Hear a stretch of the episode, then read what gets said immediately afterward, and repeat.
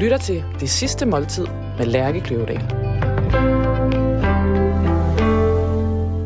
Nicoline Verdelin, tegner, forfatter, teaterinstruktør. Velkommen til Det Sidste Måltid. Tak.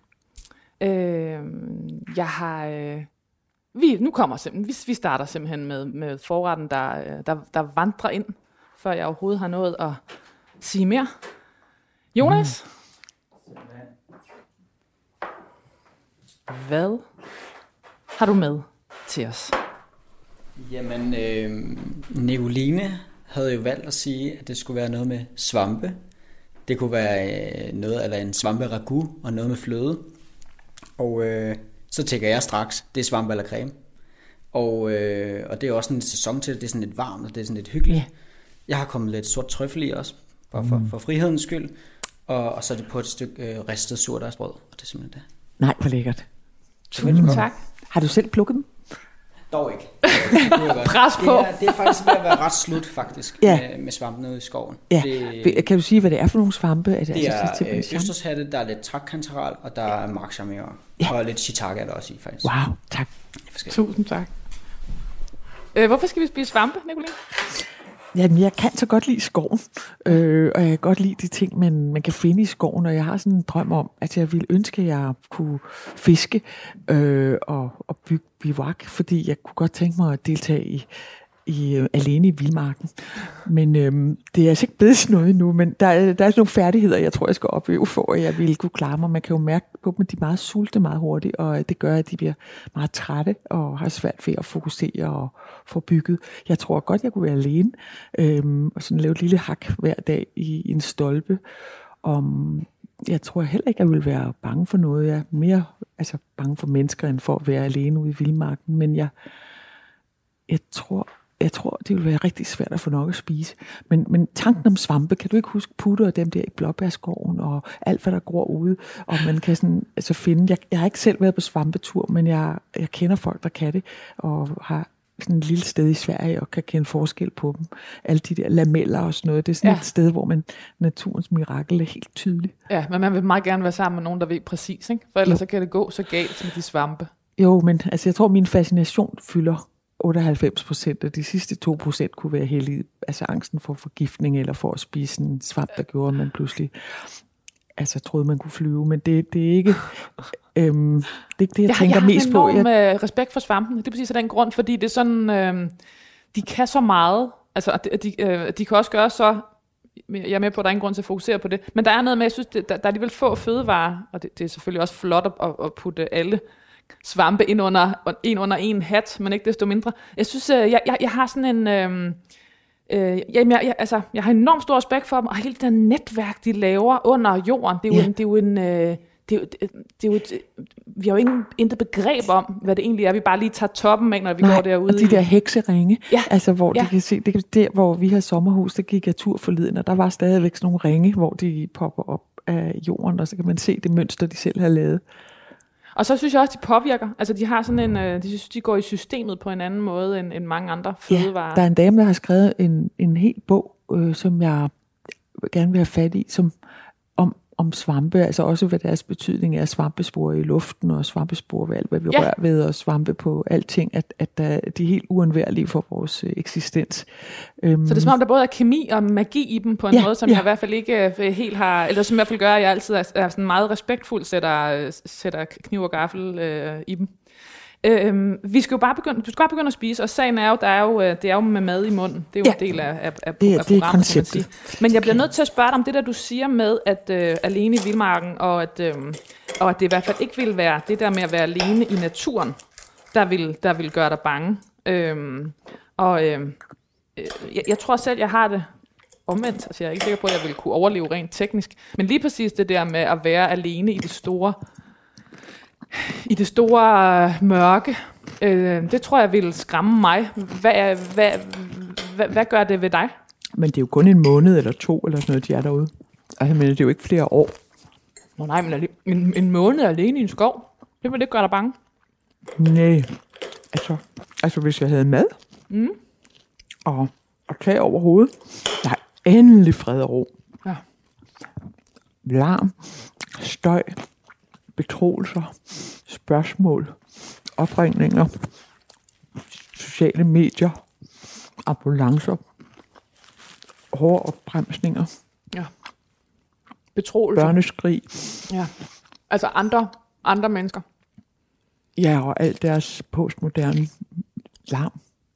Alt vores larm. Der er jo hele tiden noget, der ligesom invaderer den følelse eller tanke, man er ved at tænke, forsøge at tænke eller føle. Så kommer der nogen med noget, når man er, i hvert fald når man er inde i byen. Ikke? Det vil være dejligt at, og ligesom, der vil nok gå en uge 14 dage, mens man ligesom rensede alle de følelser af, man kom med, altså både andres og egne, og så ligesom prøve sådan eksistensen lidt mere on the rocks. Jeg spørger, fordi jeg tror ikke, jeg har hørt nogen øh, øh, tale så præcist om øh, støjen øh, ved relationer, som, som, øh, som jeg synes, du har i, de, øh, i, i det meget researchmateriale, jeg har været igennem omkring dig. Øh, og jeg synes... Øh, øh, øh, selvfølgelig tager jeg det op, fordi det, det rammer noget i mig, men jeg tager det også op, fordi at det er jo øh, det er jo også lidt et tabu, ikke? Må vi godt sige det? Må vi godt sige, at vi synes, at vores, øh, at, at vores relationer er støjende og øh, øh, besværlige og irriterende? Ensomhed er noget af det, der fylder mest i, i det her samfund. Øh, øh, vi skal være glade for vores relationer, vi skal dyrke vores nære, vi skal... Øh, altså, jeg synes mere, det er... Det, det, det er øh, Ja. det fylder meget med, med, det, med det modsatte. Ja, men, men vil du ikke tro, at der ligesom er ligesom to slags mennesker, der lider? Øh, altså, der er sikkert en stor mellemgruppe, hvor det hele er tilpas, men så er der sådan to slags, der lider. Dem, der har for få altså gode nære relationer, og dem, der har for mange relationer, men måske for få, hvor de slapper af eller, eller hviler. Altså, for jeg synes ikke, at det er det er et spørgsmål, om man... Altså jeg har det i hvert fald ikke sådan, så jeg bliver træt af en... Et, Øh, I løbet af en uge, så ville jeg gerne måske have to møder med nogen, som jeg var virkelig tryg ved og hvilede sammen med, og var måske ligesom... Jeg kan godt lide at lave noget sammen med folk, altså gå tur, eller træne hund, eller spille tennis, eller eller gå herfra og dertil. Jeg synes ikke, det er så, øh, så nemt altid, at man sådan skal sætte sig ned, og så skal man spise, og så skal man tale, og så skal man sidde hele aftenen. Og man, jeg tænker mest på, nej, jeg havde nogle stødt strømper, og kunne jeg være bekendt at gå ned med hunden nu, og sådan. Og nogle gange, som min bedre halvdel, han kalder det nogle gange, hvis vi har nogle, haft nogle gæster, altså før corona, der blev siddende meget længere, så sagde han, gud, de var jo ikke til at svogle ud. Og, og, og jeg får så meget klaustrofobi, så jeg begynder at tage, tage, tage sko på og gå ned med hunden og sådan. Øhm, men det er bare, at jeg kan ikke så meget, altså godt det der sit down noget. Øh, så lige så meget, som jeg elsker den intense samtale, og at sætningen er i orden, god akustik og sådan noget. Øhm, jeg er jo hørehæmmet, det siger jeg også lige med det samme, at, at jeg, jeg kan jo mundaflæse dig, du sidder lige frit fremme her, men, øhm, men det er også noget, der gør, at, at, at hvis folk sidder og råber i munden på hinanden og alt muligt, så løber de jo ind i høreapparaterne og blander sig derinde. Øhm, så jeg bliver også bare træt af, af lydniveauet, men jeg bliver også træt af at sidde. Øhm, så jeg kan virkelig godt lide en samtale på en time eller to om nogle vigtige ting, og så ud i det fri igen. Fordi hvad, hvad gør det ved dig, det der øh, sit down? Jamen, jeg bliver Uden overfyldt. Øh, jeg bliver overfyldt, og så synes jeg også, hvis ikke jeg får, altså hvis jeg har en god samtale, som for eksempel vi sidder her nu, så er resten af dagen er helt ideel, for jeg skal hjem og lave ordentligt en masse bogstabler, og så skal jeg lufte hund, og så skal jeg bare, så spiser vi bare hjemme i aften og, og skal se et afsnit af The Crown. Øh, men det er bare ligesom for at sige, at, at jeg kan bruge meget tid til at fordøje en samtale, så det med at blive overfyldt, der er jo også et spørgsmål om, så har jeg en snak, så kommer der to lige oveni, og så møder jeg nogen på gaden, så er der en til. Og jeg er så jeg er på en måde ligesom en hund, når man kaster et stykke tartar, så springer jeg lige. Altså jeg kan ikke lade være med at springe ud i samtalen, men jeg, jeg får meget hurtigt alt for meget. Og jeg er også øhm, altså glad for en dag, så skulle måtte der gerne være en helt stille dag i morgen, hvor jeg bare går på kontoret, der, der, der sidder jeg sammen med fem drenge, seks drenge, altså mænd mellem 40 og 50, så, så, sidder, så sidder drengene og sludrer, mens jeg arbejder, så går jeg hjem, og så kan det være, at jeg er nysgerrig efter at snakke med en ny person på fredag. Har, hvad, hvad, hvad gør det ved dig, hvis du ikke har de der pauser imellem? Jamen, det er bare den der følelse af, at HFI-relæet ligesom slår fra. Øhm, og så følelsen af overfyldthed, så man hele tiden ligesom øh, føler sig øh, kvalt af emotioner. Og der er jo også det, at når man har et arbejde, der er så følelsesmæssigt øh, berigende øh, og intenst, som, som jeg synes, jeg har, så er jeg altid øh, sammen, enten med mine figurer, eller de mange år, jeg havde brevkast, der havde jeg hver uge tre-fire forskellige damers øh, dilemmaer og, og livstanker, øhm, som ligesom også var et spor, der kørte. Og så har jeg en tegneserie i Ubladet Søndag, hun hedder Nina, og hun har også hele tiden et lille parallelt liv siden af mit eget. Øhm, og så er der jo litteraturen. Øh, hvis man hele tiden skal snakke med alle mulige mennesker, der lige er blevet beamet ned på jorden samtidig med en selv, hvornår skal man også have tid til sådan at altså læse en masse bogstaver og, og se, hvad har nogle andre tænkt på nogle andre tidspunkter. Hvordan bliver du, når der ikke er pauser? kortlundet og sådan lidt sur øh, og utålmodig, tror jeg. Altså jeg tror i virkeligheden, at jeg er en lidt for god skuespiller, for jeg spiller hen over det i lang tid, og så lige pludselig, så er jeg helt færdig. Så, så øh, enten går jeg i seng og trækker dynen op over hovedet og slukker for mobilen, eller også så tager jeg på landet. Og så ja, så bliver jeg mig selv igen. Men der er aldrig rigtigt nok, så går der måske lige fem dage, så skal man tilbage til noget, man har aftalt. Det har jeg jo selv. Det må jeg jo selv tage ansvaret for. Men jeg kunne godt tænke mig den der tur i Vildmarken. Og jeg kan huske, for måske 15 år siden, tog jeg to hunde op i en hytte i Norge. Øhm, den var så langt væk, så at det sidste stykke skulle man køre med snekæder, og så skulle man trække bøgerne og hundemaden. 900 meter fra parkeringspladsen ind til hytten. Og der var jeg i, i januar og halvdelen af februar, altså seks uger alene for at skrive på et teaterstykke med to hunde der. Og om natten så stod månen op over landskabet, og så stod vi bare ned i sneen. Jeg stod på ski med pandelampe på, og hundene med hver deres lille lygte, de brum, brum, brum, brum, i sneen ved siden af mig. Altså det kan jeg huske som en af de lykkeligste tider i mit liv overhovedet. Hvornår lærte du, at der er brug for pauserne? Du har haft en anden tid, hvor du skuespillede mere. Det var det ord, du selv brugte. Ja, jeg skuespillede rigtig meget som ung voksen. Øh, altså fra jeg var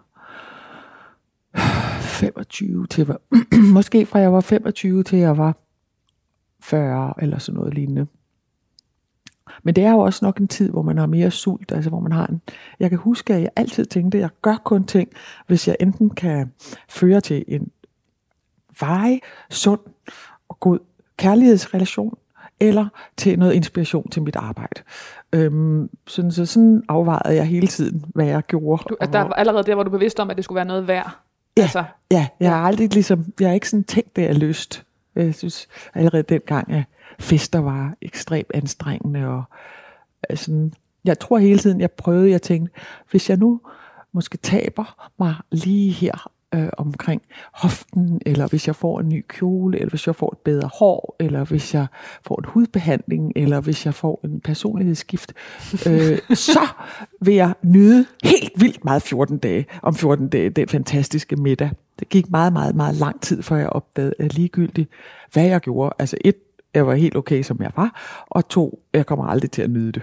Jeg tror, jeg tror bare, at man skal, jeg tror i hvert fald, at jeg skal øve mig i, at der er nogen, der bliver en gang imellem sure, og at at, øh, at når jeg en dag er død, så er der nogen, der siger, Nå, hende der, hun var da lidt arrogant, eller hende der, hun gad jo ikke noget, eller hende der, hun var også kedelig. Altså for eksempel drikker jeg jo heller ikke alkohol, det holdt jeg op, også op med i syv.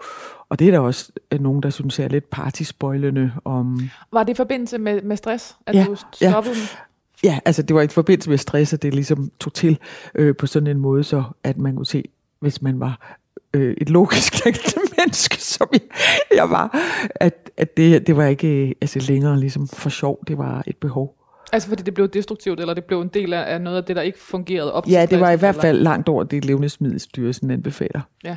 Øhm, og der er kun, tror jeg, et fuld stop. Jeg holdt også op med at ryge, og af forskellige årsager, som jeg ikke selv kender, så er jeg allergisk over for kød fra firebenede dyr. Så altså sådan, en borherre vil jo, synes jo lige pludselig, at han har fået, han troede, der kom sådan en skæg dame, og de starter altid med at sige, uh, uh, uh jeg er virkelig bange for, at jeg har fået dig til bord, for så vil du, jeg sikkert blive tegnet. Og der tænker jeg jo først, øh, nu skal du ikke smire dig selv for mig. men, øh, men det er rigtigt, at jeg ser mange ting. Øhm, men, men Med så, andre ord, hvem tror du egentlig, at du er? ej, men så, så, så tror de, at jeg er, er fuld af fest og ballade, og så, så holder jeg hånden hen over, når tjeneren kommer med den gode vin, og de vil også gerne selv skænke op, og det er jo også en chivalerisk gestus, ja. og sådan, ja. øh, nej tak, og nå, det var første. Åh oh, nej. Så får de straks skyldfølelse over, hvor meget de selv drikker. Og, og sådan. Så, øh, så kommer der en særligt mad hen til mig, fordi jeg ikke kan tåle kød fra firebenede dyr.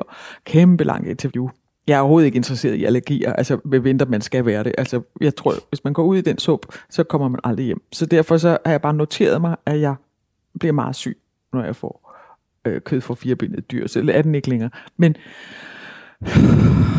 eller Og så så- er helt træt. Hvis der er så nogen, der skal ud og ryge en lille smøg, det gør jeg heller ikke. Øh, Jeg har røget de cigaretter, jeg skulle ryge. Øhm, Så på den måde, så kan jeg bare mærke, at jeg, altså jeg skal ture og bringe det rundt i alle livets forhold, og ture skuffe folk. Det kan godt ja. være, at I ikke får det, den slags hygge, I troede, men til gengæld, altså hvis du er med på den, så vil jeg gerne tale Ja. om døden. Øhm, det vil jeg også med dig. Ja. Øhm, men Nicoline, der, jeg har tre øh, overskrifter med mm. til dig, som kommer øh, ud af alle de ting, der er skrevet om dig.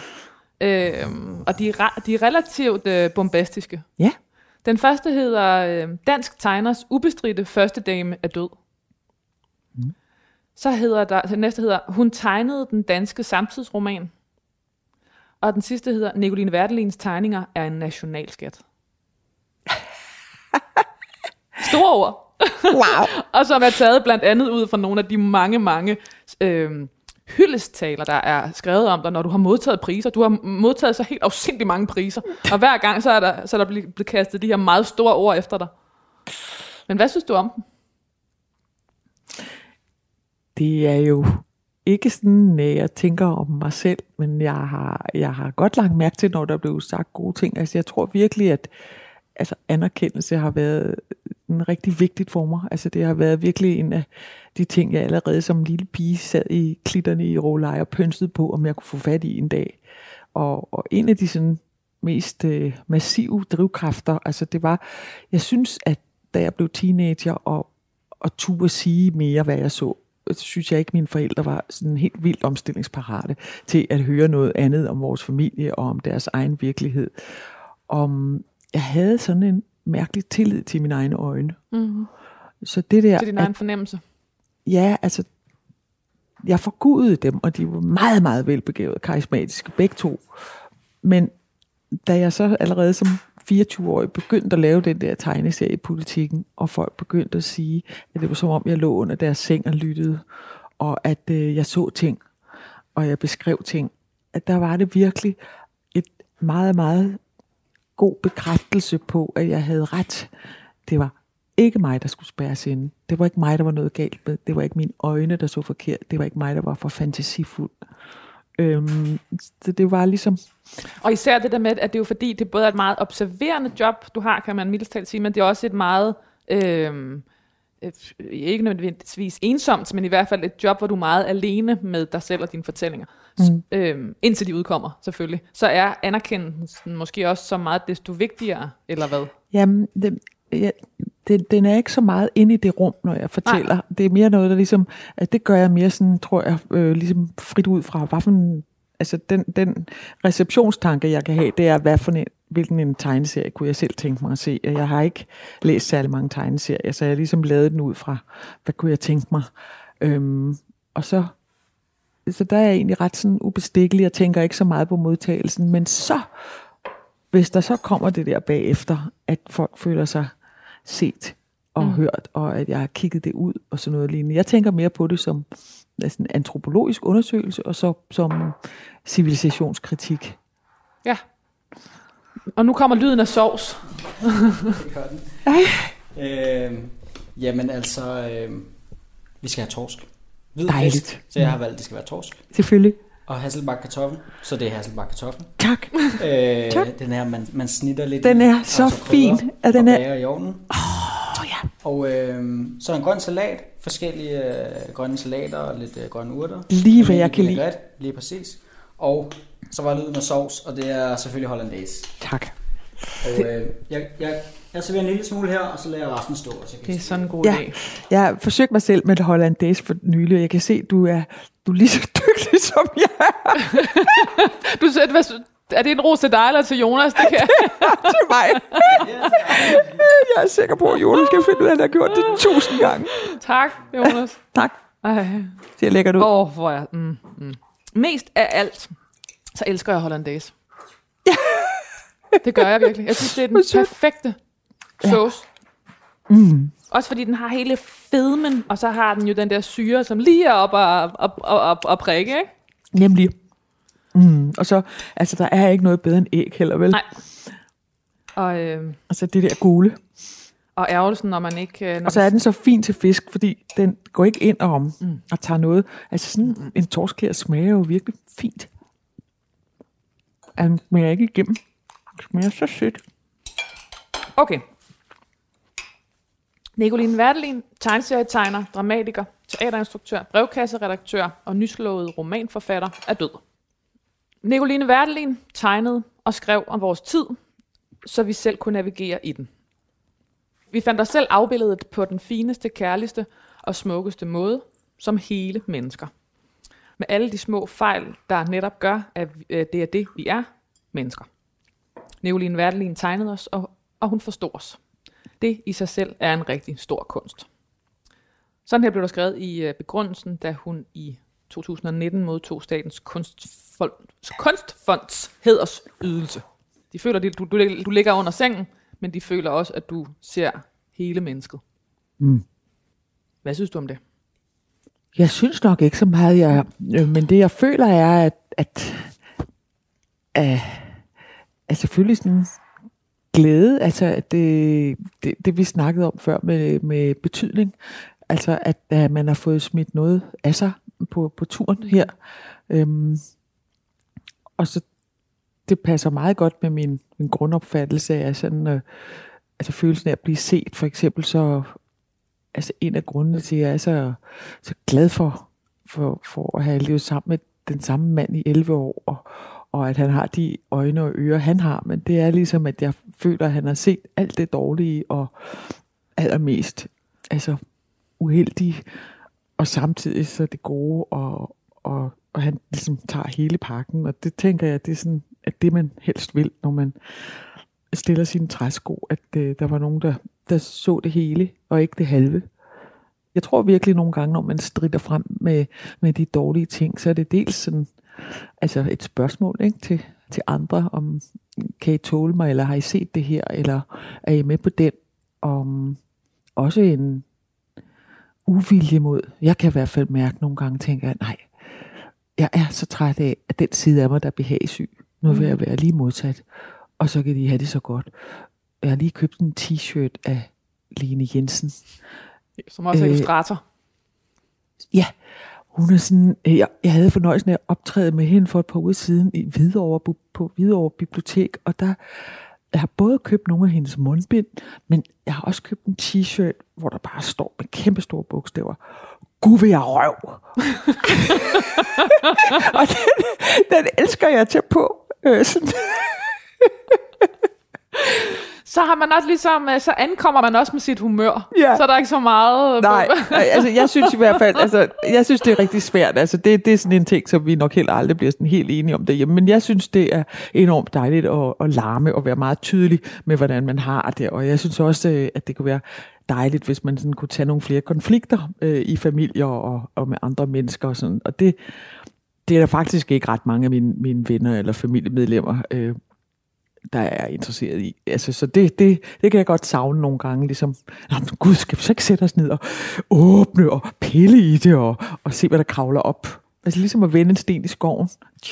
Og det vil du gerne, selvom du i virkeligheden også bare rigtig gerne vil have ro. Ja, men hvis jeg så har relationer, så når der kommer problemer, så kunne jeg så godt tænke mig, at man kunne have det tydeligere sprog. Ja. Altså noget, jeg er virkelig bange for, det er sådan passiv aggression, og jeg er også enormt bange for, altså der er nogle sådan kvinder, jeg kender, hvor jeg ikke helt ved, hvor jeg står. Øh, jeg ved ikke helt, hvad det er, jeg har gjort forkert, og jeg ved ikke helt, hvordan jeg skal gøre det godt igen. Og det kan jeg mærke, det er sådan virkelig drevende og der, drænende, og der kunne jeg godt tænke mig sådan at gå lidt mere med den der t-shirt. Altså, gud vil jeg røv være en, en del af det her, og spekulere mere på det. Øhm, der kunne jeg så godt tænke mig, at jeg kunne høre, hvad det var, der var galt. Du sårede mig, fordi du sagde sådan, eller du kom ind ad den dør og gjorde sådan, eller du inviterede dem og ikke mig, eller hvad det du var. Jeg aner ikke, hvad det er. Eller, du ringer aldrig. Nå ja, Du har aldrig tid. præcis. Også fordi, der er jo også nogle af de ting, man gør forkert, som er alt det, man ikke gør. Det er det, er det værste.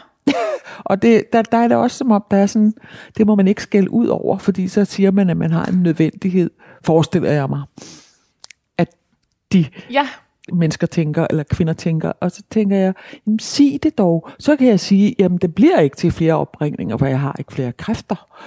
Øhm, så det savn må... Øh, men altså, der synes jeg, vi er ikke så gode til at forventningsafstemme altid. Nej. Og ja, der tror jeg, jeg kunne blive meget mere en hund efter relationer, hvis man kunne øh, snakke lidt mere åbent om det, der var svært. øh, Så jeg er glad for, at der står i min nekrolog, at jeg ligesom tog mig af noget af det ved os mennesker, som er lidt svært. Ja. Men nu snakker vi jo altså om mennesker i et velfærdssamfund, men altså, der har vi jo også problemer. I forbindelse med corona og nedlukningen af landet udtalte Nicoline Wertelin, at hun aldrig havde følt en større harmoni. Hun havde altid følt sig som en sart skovsnegl midt i myldretiden, og oplevet under nedlukningen af verden for en stund var, som den burde være. Og sådan her blev der skrevet i politikken af Niels Thorsen. Ud af, ud, ud af nedlukningen kom hendes første roman, øh, Den roste, hvordan man redder en lemming. Den, gik, den skrev du, øh, mens, du i, mens verden var i coronanedlukning. Nej, altså jeg har skrevet på den i tre år. Du skrev på den i tre jeg, år, Jeg, skrev den færdig. jeg ja. skrev den færdig. Ja. Øh, der, der er jo et, jeg har jo ikke prøvet at skrive roman før. Nej, du, men, du er simpelthen men, debutant. med præcis en, øhm, altså det, det er virkelig dejligt at starte på noget nyt. Jeg begyndte at spille tennis for fem år siden, og jeg begyndte at skrive roman for tre år siden, og så, så følte jeg 60, da den lige inden den udkom. Og det, det kan jeg virkelig godt lide, det der med nye begyndelser. Men, men øh, den her har jeg, har jeg tænkt over længe, og, og øh, i 2003 tror jeg, jeg fik tanken om, at jeg ville, ville beskæftige mig med de dyr, der bor under sneen. Altså i det, man kalder subnivium. Øhm, at hele den verden. Og så har jeg researchet og, og, og gået sådan mere målrettet til værks fra 2017 frem til i år. Det har været enormt altså tilfredsstillelse også at ligesom kunne arbejde med flere lag, altså både sådan det narrativ ene bue, og så de fem buer inde i hovedbuen, for der er fem karakterer, og så øh, den underliggende, øh, ligesom hele lemmingesporet, og så den ligesom dystopiske tromme, der ligger under det. Men sådan at, at bruge alle de redskaber. Og, og den øhm, dystopiske tromme, der, lige præcis, der handler meget om øh, lige præcis en, en, en klimaforandring og, og, og, og død. Og også en, øh, læser jeg det meget som, en selvopretholdelse øh, hos alle dine karakterer. Ja, det er rigtigt. De er, de er øh, meget, øh, altså, de er pattedyr på to ben, der opretholder livet, og jeg tror også, det er sådan, jeg ligesom kigger meget på Ja. os som, som overlever. Øh, Altså, der er en stor mulighed for dem alle sammen for at gå til grunde, for at give op.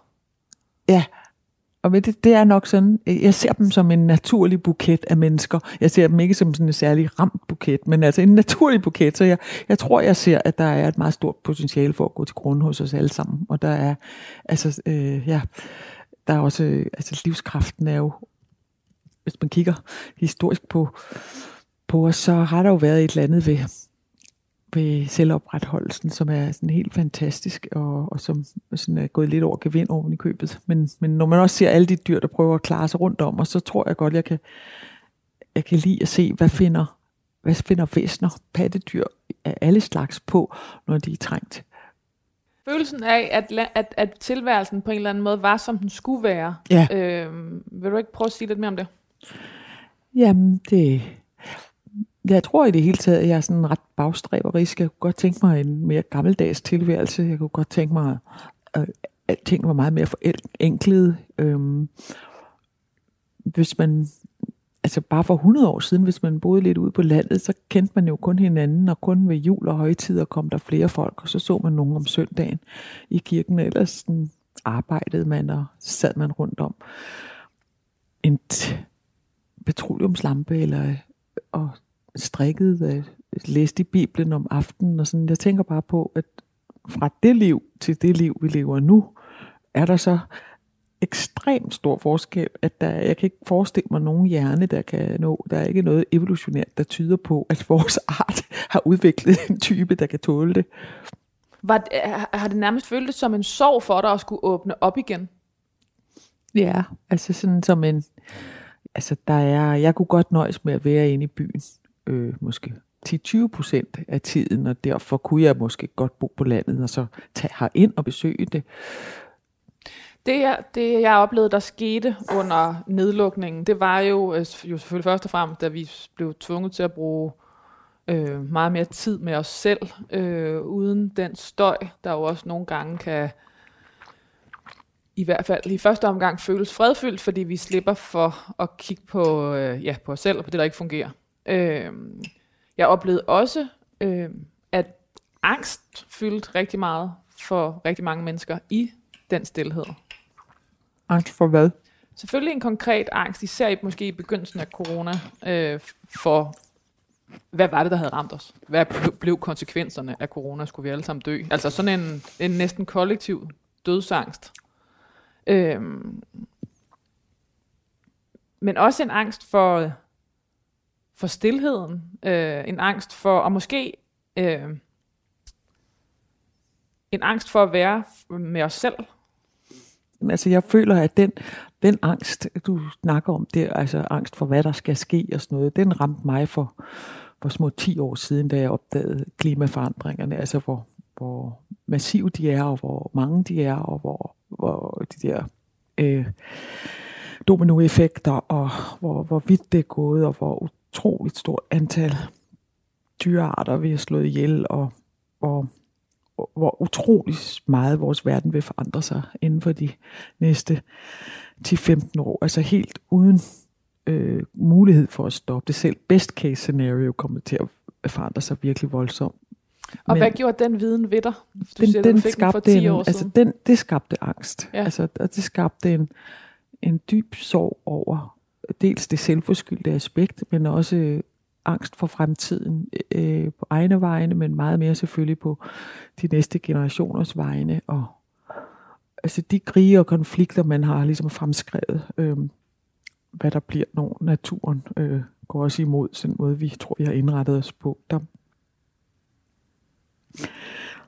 ja, det er meget, der er meget, meget store jo landområder i meget, meget tæt befolkede lande, hvor altså, det bliver umuligt at, at dyrke jorden, og der bliver nogle flygtningestrømme, som gør, at den lille gruppe mennesker, der vandrede afsted på Rødby Motorvejen tilbage i, var det 16? Altså, Ja.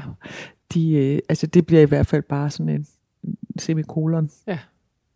Altså det, der, der, det er også derfor, jeg synes, det er så mærkeligt, når folk snakker om, ja, men det der corona ikke snart går over, så vi kunne komme tilbage til normalen. Altså, der er jo ingen normal. Det hele er jo i frit fald, eller et stort skred i hvert fald. Det kan godt være, at der stadigvæk er noget nationaløkonomi, der kører, og, og um, noget sådan, nogle overbygninger her i, i, i, i, i Europa, og sådan, men, men på, på lang sigt er der jo et enormt stort skred i gang. Ja, Nu spørger der man bare, er du selv bange for at dø? Nej, det, jeg, jeg tror det ikke selv. Nej. Altså, øh, da jeg var 30, der, øh, der mistede jeg jo en meget god ven, Kim Schumacher, øh, til, til AIDS, og jeg havde mange øh, homoseksuelle venner, og oplevede meget død, og meget sygdom, og meget forholden sig til, til død. Øh, og, og angst omkring det. Det var sådan et crashkursus, kan man sige, i, i død og også i en form for epidemilære. Øhm, altså det der med, at mennesket har til alle tider indimellem skulle være bange for hinandens kroppe. Og der blev jeg også kontaktet af en mand på et tidspunkt, som jeg selv havde haft et forhold til, der havde, var, var HIV-positiv og blev blev testet, og dengang skulle man vente i 14 dage, før man fik svar. Og der kan jeg bare huske, at jeg skulle vente hen over en jul og nytår, hvor jeg havde en, en pause med mine forældre og min familie i øvrigt, så jeg havde sådan, jeg var helt alene. Jeg var også lige blevet skilt, og det var, det var rigtig godt og modnende, tror jeg, fordi jeg simpelthen snakkede så alvorligt med døden, så jeg ligesom øhm, fik tænkt over, hvad jeg ville gøre, hvis jeg for eksempel havde otte år tilbage, og øh, så var jeg altså negativ og fik hele mit liv og min fremtid tilbage, sådan som jeg havde forestillet mig den, men, men det gjorde bare, at jeg blev virkelig, virkelig dødsbevidst øh, som 30-årig, og altså også når man mister venner, der Kim og kun 40 jo, nu biografien om ham lige udkommet, ja. så nu har jeg, altså jeg har jo sådan, øhm, fulgt med i, i den bog der. Men derfor ligger han også hjemme på, på spisebordet. Øhm, men det vil sige, at jeg ligesom har vendet mig til tanken, og så var min far jo immunolog, og min mor er sådan, altså naturfreak, så helt da min oldemor døde, jeg har vel været otte eller sådan noget, så blev vi kommet med hen i kapellet, eller ej, jeg måske har været 10, så skulle, måtte vi jo gerne røre ved hende og mærke, at den var kold, og der var et lille blåt mærke i panden. Hun var faldet om som 95 år i Charlotte skov med sådan hvide handsker og sin lille lyseblå spacerdragt. Så det var sådan ideelt lykkeligt dødsfald, kan man sige. Hvor, et civiliseret dødsfald. Ja, og hvor ja. mine forældre trygt kunne tage os med hen i kapellet og se et, et smukt lig af en, en ældre meget, meget sød kvinde, som vi elskede, og som så nydelig ud. Og så rørte vi ved hende op, så kunne hun mærke, når kinden var så kold, så var der jo ikke nogen anden vej. Og så,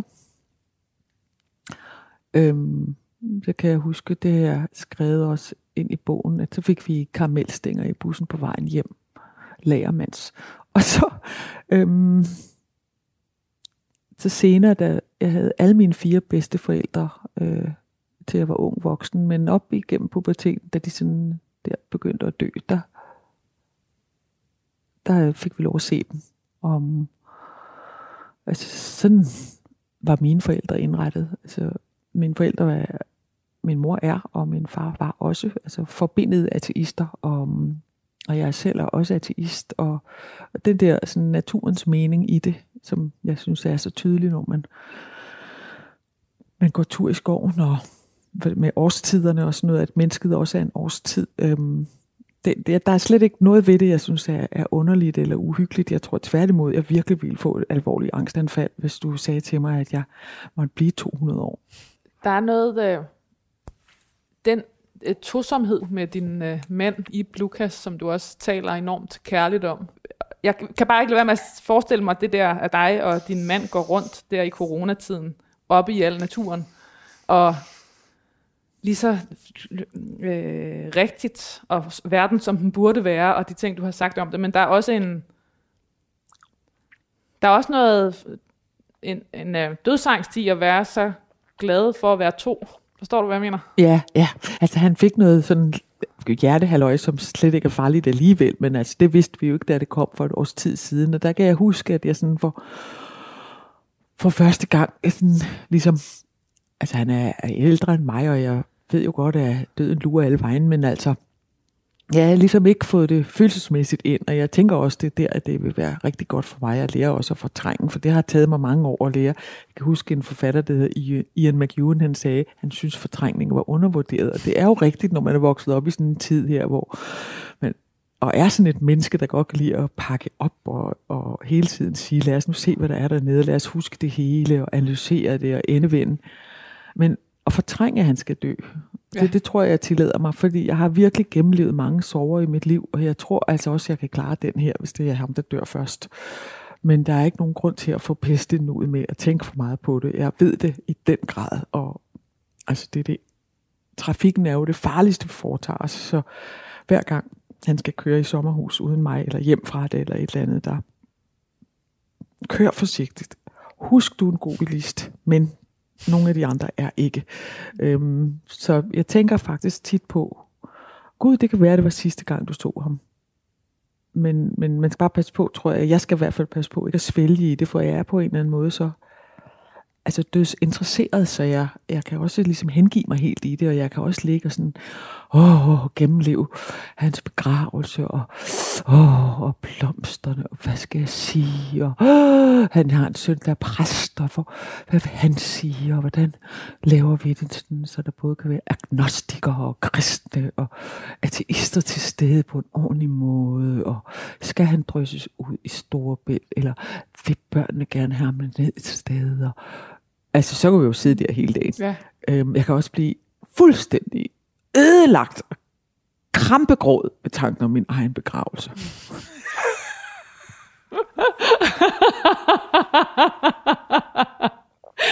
får, du, får, du lyst til at arrangere den? Det kan du tro. Jeg er, har ikke instrueret ni teaterstykker for ingenting. og jeg er virkelig, virkelig, virkelig altså, æstet på nogle områder. Jeg er ikke så forfærdeligt interesseret i tøj og sådan noget, men jeg er fuldstændig besat af boligindretning. Altså, jeg kan ikke holde ud at være derhjemme, altså hvis ikke, at, at øh, tingene passer sammen og så videre. Jeg får ondt i øjnene. Og derfor så altså, er jeg meget optaget af blomster, og hvis jeg ikke var blevet jeg tror faktisk, Karen Bliksen og jeg ville have haft lidt at snakke om. Men ikke, hvis ikke jeg var blevet tegner, så ville, og jeg er altså B-menneske øh, jo af natur, så det ville være svært at stå tidligt op og komme på Grøntorv, men jeg ville faktisk gerne have været blomsterbinder. Øhm, Men hvordan skulle din begravelse være? Jeg forestiller mig, at det skal være en stor ting ved et kapel, må de jo hellere finde. Og her vil jeg rigtig gerne drysses ud i Storbælt, øh, når jeg er blevet brændt. Øh, så ligge der sammen med de andre plastikpartikler og alt det. Øh, jeg går langs Storbælt hver dag, når jeg er på landet, og det er der, jeg, jeg tænker alle fornuftige tanker. Og det er også Storbælt, der tager imod al den kvide og raseri, jeg kan være fyldt af. Så jeg tror også, at Storebælt ville være det rigtige sted at komme i pulveriseret form. Nicoline Werdelin blev født i Torbæk i 1960 og vokset op, og nu har jeg skrevet i Bagsvær og i USA. Men Torbæk, Bagsvær, Torbæk, USA, Bagsvær, Charlottenlund. Sådan. Øh, som storsøster til to yngre brødre. Hun voksede op i et hjem, hvor man interesserede sig for sprog og naturvidenskab.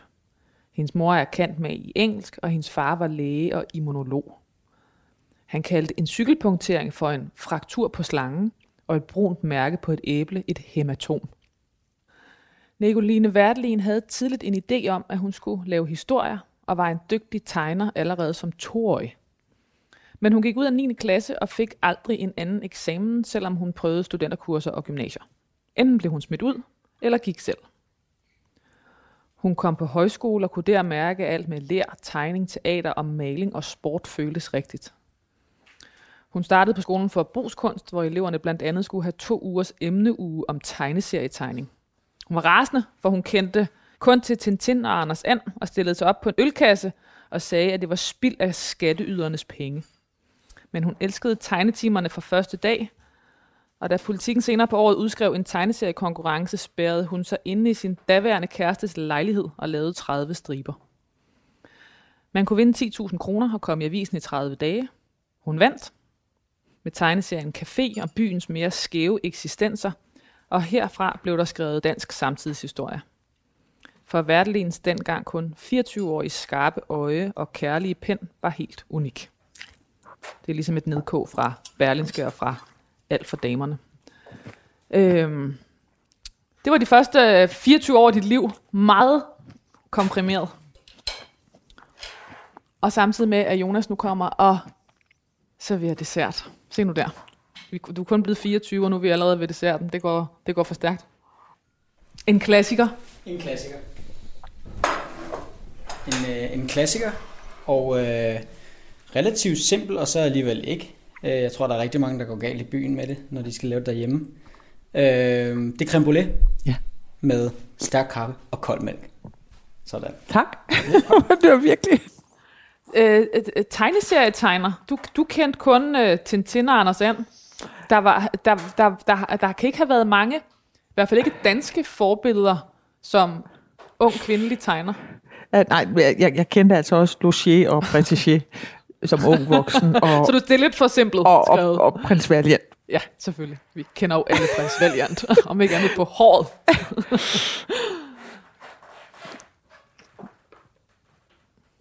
Den er måske ikke færdig endnu, Det Carsten. skal du lige give den et Jeg vil øjeblik. hellere lade den stå, ja. Øhm, nej, der var ikke rigtig nogen. Der var kun Claire Bretéché med de frustrerede, som ligesom... Og hvad var det? Vil du ikke forklare det? Hvad, hvad, hvad, hvad, hvad, hvad kunne hun? Hun kunne bare tegne for voksne. Altså tegne voksne mennesker med sådan et, både sådan, synes jeg, relativt naturtro, og så med sådan et satirisk twist, så at, at man ligesom kunne forstå, hvordan så mennesket ud i hendes billede. Og, og jeg tegner mennesker, som jeg, jeg tror, at jeg tegner helt naturalistisk, men, øhm, men jeg kan jo godt se, at folk synes, jeg har en streg, og at jeg har et blik øh, på, på mennesker, og nogen synes, jeg tegner grimme mennesker, og andre synes, jeg tegner særligt grimme kvinder, eller sådan. Tykke. For tykke mennesker Nå. er der også noget af det, der har stået mange steder. Nå ja, det, De jeg tænker ikke selv sådan. Jeg prøver bare at tegne det sådan, som jeg ser det. Og det er sådan en, en, en øjenfejl, som jeg tror er sådan en slags velsignelse, at, det, at der kommer jo altid en tolkning. Øhm, også ligesom hvis man skriver. Men ja. Jeg kan ikke helt huske, hvor, øh, hvor, hvad det var, jeg skulle svare på konkret. Nej, det var det der med at finde ud af, at du skulle være blive tegneserietegner. Ja. Altså, at det var den øh, øh, følelsen af at, og, og, og, og, øhm, at få det til at lykkes, eller finde ud af, at det var det, du skulle og ville. Jamen, eller? det vidste jeg jo ikke, fordi jeg deltog jo bare i den konkurrence, så vandt jeg den, og så fik jeg lov at, eller så tegnede jeg, øh, i, så kom de 30 striber i politikken, og så tegnede jeg videre, mens de lå der og proppede dem øh, under bunken. Det var jo fysiske striber, der lå i på en hylde. Fra øh, 1994 til 2004 hed hendes daglige stribe i politikken Homo Metropolis, hvor hun lå stribernes figurer afspejle dansk mentalitet i storbyen omkring årtusindskiftet. Striberne endte som bøger, og Nicoline Wertlin har udtalt, at hun betragtede øh, Homo Metropolis som sit hovedværk. Sideløbende med tegneserierne blev øh, Wertelin også dramatiker og sceneinstruktør og modtog en rømert for årets dramatiker i både 2001 og 2002. Hun var den mest spillede danske dramatiker i nullerne, og ved siden af de mange striber skrev og instruerede hun syv teaterstykker på otte år. Det er fra en artikel i Politiken. Ja, det, det er lidt forkert statistik, men okay. i hvert fald har jeg skrevet ni, hvis man medtager et børneteaterstykke. Nicoline Wertelin var blevet allemands eje og flyttede i 2006 til Berlin, hvor hun oplevede en livskrise og blev ramt af en reel arbejdsblokade. Ja. Er det rigtigt det, Ja. øh, def- defineret? Det- Øhm, ja. Som også, kan jeg jo så regne ud nu, når jeg ser årstallet, må have været samme periode, hvor du, som du beskriver, du fik stress.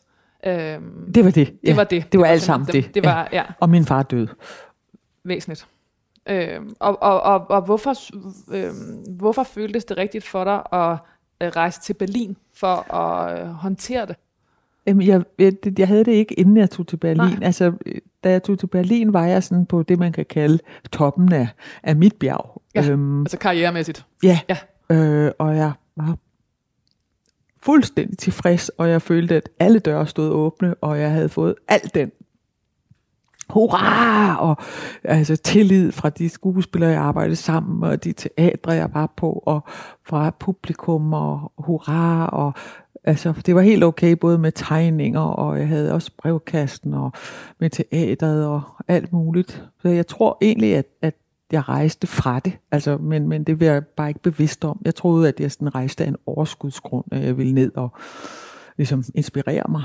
Øhm, men jeg tror egentlig, at, at jeg flygtede fra, fra jeg, ved, jeg vidste godt, at jeg bevidst flygtede lidt fra hurraråbene, forstået på den måde, jeg blev meget sådan forkælet efterhånden, at når jeg kom ind i en forretning, dengang kunne folk kende mig, og fik jeg, åh, du får lige de her oveni, og sådan, altså hvis det var en strømpebuksebutik, eller sådan. Jeg, jeg kan bare huske, at jeg tænkte, at, at hele mit arbejde går jeg ud på at beskrive følelsen af at være fremmed i verden, og lige pludselig går jeg rundt og bliver sådan mærkeligt forkælet, og jeg boede i Hellerup, hvor en del af mine venner boede, så jeg tænkte, det er også rart med små børn, og sådan, så bor jeg i nærheden af dem, men det var også blevet lidt for, for nydeligt det hele.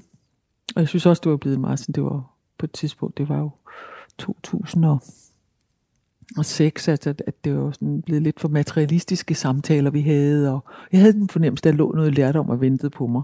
Det var også rigtigt, altså på alle måder. Altså Berlin blev for mig simpelthen et møde med naturen, øh, hvilket jo ikke er det, folk Nej, forbinder Berlin med. Paradoks, ja. Men, øh, men fordi at, at byen har været har den historie, den har, så er der enormt mange store ingenmandslandsområder, som, som nu ligesom bare er opstået som naturreservater. Og, og de mennesker, jeg mest faldt i snak med, var hundemennesker. Jeg kom der ned med to bokser og fik en. De døde så, og så kom der en til. Men hvor at jeg havde jo ikke børn i tyske institutioner, og jeg var ikke gift med en tysk mand, og jeg var ikke på nogen tysk arbejdsplads. Jeg arbejdede derhjemme, så det var faktisk en, en hundetræning med, med min nye lille hund, at jeg kom ud blandt de ægte tyskere, de, de ægte indfødte. Så mødte jeg de indfødte gennem hundene, og når man sådan går tur med hund, to hunde, der leger godt sammen, så er man jo nødt til at tale sammen i halvanden time. Ja. Så det var hundefolket, der lærte mig tysk, og jeg blev rigtig, rigtig god til det til sidst. Øhm, og jeg kom til at se så mange af søerne og skovene og områderne og, og også de der store dogwalkers, der kommer til gående med sådan 20 hunde, der arrangerer sig ind i deres flokhierarki og blev veninde med en hundevisker og det var så hendes venner og træning med hende med traumatiserede hunde og Esther og jeg, Esther det hunden og jeg, vi blev terapihundeteam på et tysk plejehjem og altså det blev det blev en, en naturrejse. Øh, helt modsat det, jeg troede, som var sådan mere cabaret tyveragtig mm. en fornemmelse af, at jeg skulle ryge cigaretter og se teater og synge dans på bordene sammen med et stort internationalt forum. ja, altså i, i stedet for, så stoppede du med at, i det hele taget at ryge, stoppede med at drikke alkohol. Og, og, og, hvad, altså, og jeg gik faktisk, tror jeg, i alt i de otte år, jeg boede dernede, jeg tror jeg gik i teateret tre gange. Men jeg, jeg, blev, jeg vil sige, at de første tre år var hårde, fordi selvom jeg havde den her udbrændthed, så forvandlede mit hjem sig af en eller anden grund til en blanding af youth hostel, alderdomshjem, sindssygehospital, luksushotel. Jeg ved ikke, jeg havde en fuldstændig vidunderlig lejlighed med to store badeværelser, og jeg ved ikke hvad. Og altså, jeg kunne ikke rigtig holde min dør lukket. Øh, så der kom alt for mange mennesker. Jeg fik, jeg fik ikke rigtig tid til at, at være en berliner, før efter jeg ligesom fik stoppet det, det flow. Øh, hun boede i Berlin i otte år, hvor efter hun flyttede tilbage til Danmark og blev gift med sin sjælemage, forfatteren i Lukas. Det lyder næsten som om, at du, at, at du blev kaldt hjem for at blive gift. Det var. nej, nej, jeg mødte ham, mens jeg boede dernede. Og jeg faktisk udholdt vi et, et, et living apart together liv i fem år, hvilket var rigtig godt, fordi så skulle jeg vende mig lidt mere til, at uh, man skulle være så meget sammen med nogen, og, og, og Ibs kone var lige død, inden jeg kom ind i billedet. Så det var rigtig godt, vi havde fem år. Vi var meget skrivende begge to, så vi skrev, skrev skrev og skrev. Altså, så kan man ligesom sidde og redigere, hvad man tænker, ikke? og man kan også sådan prøve at fremstille sig selv på skrift. Altså, de der korrespondencer, synes jeg meget godt om. Og så langsomt, langsomt, langsomt fusionere de der to mennesker godt op i årene. Det, det passede godt til os, at der var den der afstand. Nicoline Wertlin efterlader sig sin mand i Blukas, hunden Esther og en enorm patchwork-familie. Æret være hendes minde. Hvis, hvis det her var, var din nekrolog, øh, Nicoline, hvad, hvad, øh, hvad mangler vi? Hvad mangler det for at være en, en, en, en, en, en hel fortælling om dig? Altså, jeg har altid følt, at, at når der blev sådan skrevet om mig, så blev der skrevet om sådan en, en søster, jeg har, sådan en, en dame, der ligner mig lidt, øh, og som at hun er blevet set af, af den her verden, hvor jeg er, og det er fuldt ud godt til mig. Altså jeg, jeg kan egentlig godt lide, at jeg har det bedste for mig selv. Øhm, og mine egne mennesker. Jeg, jeg synes, der skulle stå, at hun efterlader sig sin mand i Blukas, sin nevø Theo, en anden nevø Abel, sin bror Anders, sin bror Claus, sin svigerinde Anne-Louise, sin bonusdatter Maja og svigersøn Per og Gabriel og Benjamin og Jonas og Louise og Silas og Leander og Emil og Sandra, Lars og Karl og Nadia og Andre. og sin mor, Lilian Wertlin. Måske var det øhm, derfor, jeg valgte at skrive en enorm patchwork familie. det er bare fordi, jeg synes, øh, altså ja. jeg kunne godt tænke mig sådan en, en dødsannonce, hvor der bare står, savnede og elskede så helt vildt mange navne. Ja, men det- øh, hvor man sådan fornemmer, at der både er børn og voksne og midt imellem, og midalderne og boomer og babyer og alt muligt. Jeg, det... kan, jeg kan mærke, det er en del af, af, af, af, af hele planlægningen, du har, du har lavet omkring din begravelse. Det er- jo meget dyrt, det der, du snakker om nu, hvis du snakker dødsannonce. Alle de navne, du skal ind der, Intet er for dyrt, ind. hvis jeg dør. det er på den store klinge. Nicoline Wertelin, tusind tak, fordi du vil være min gæst i det sidste måltid.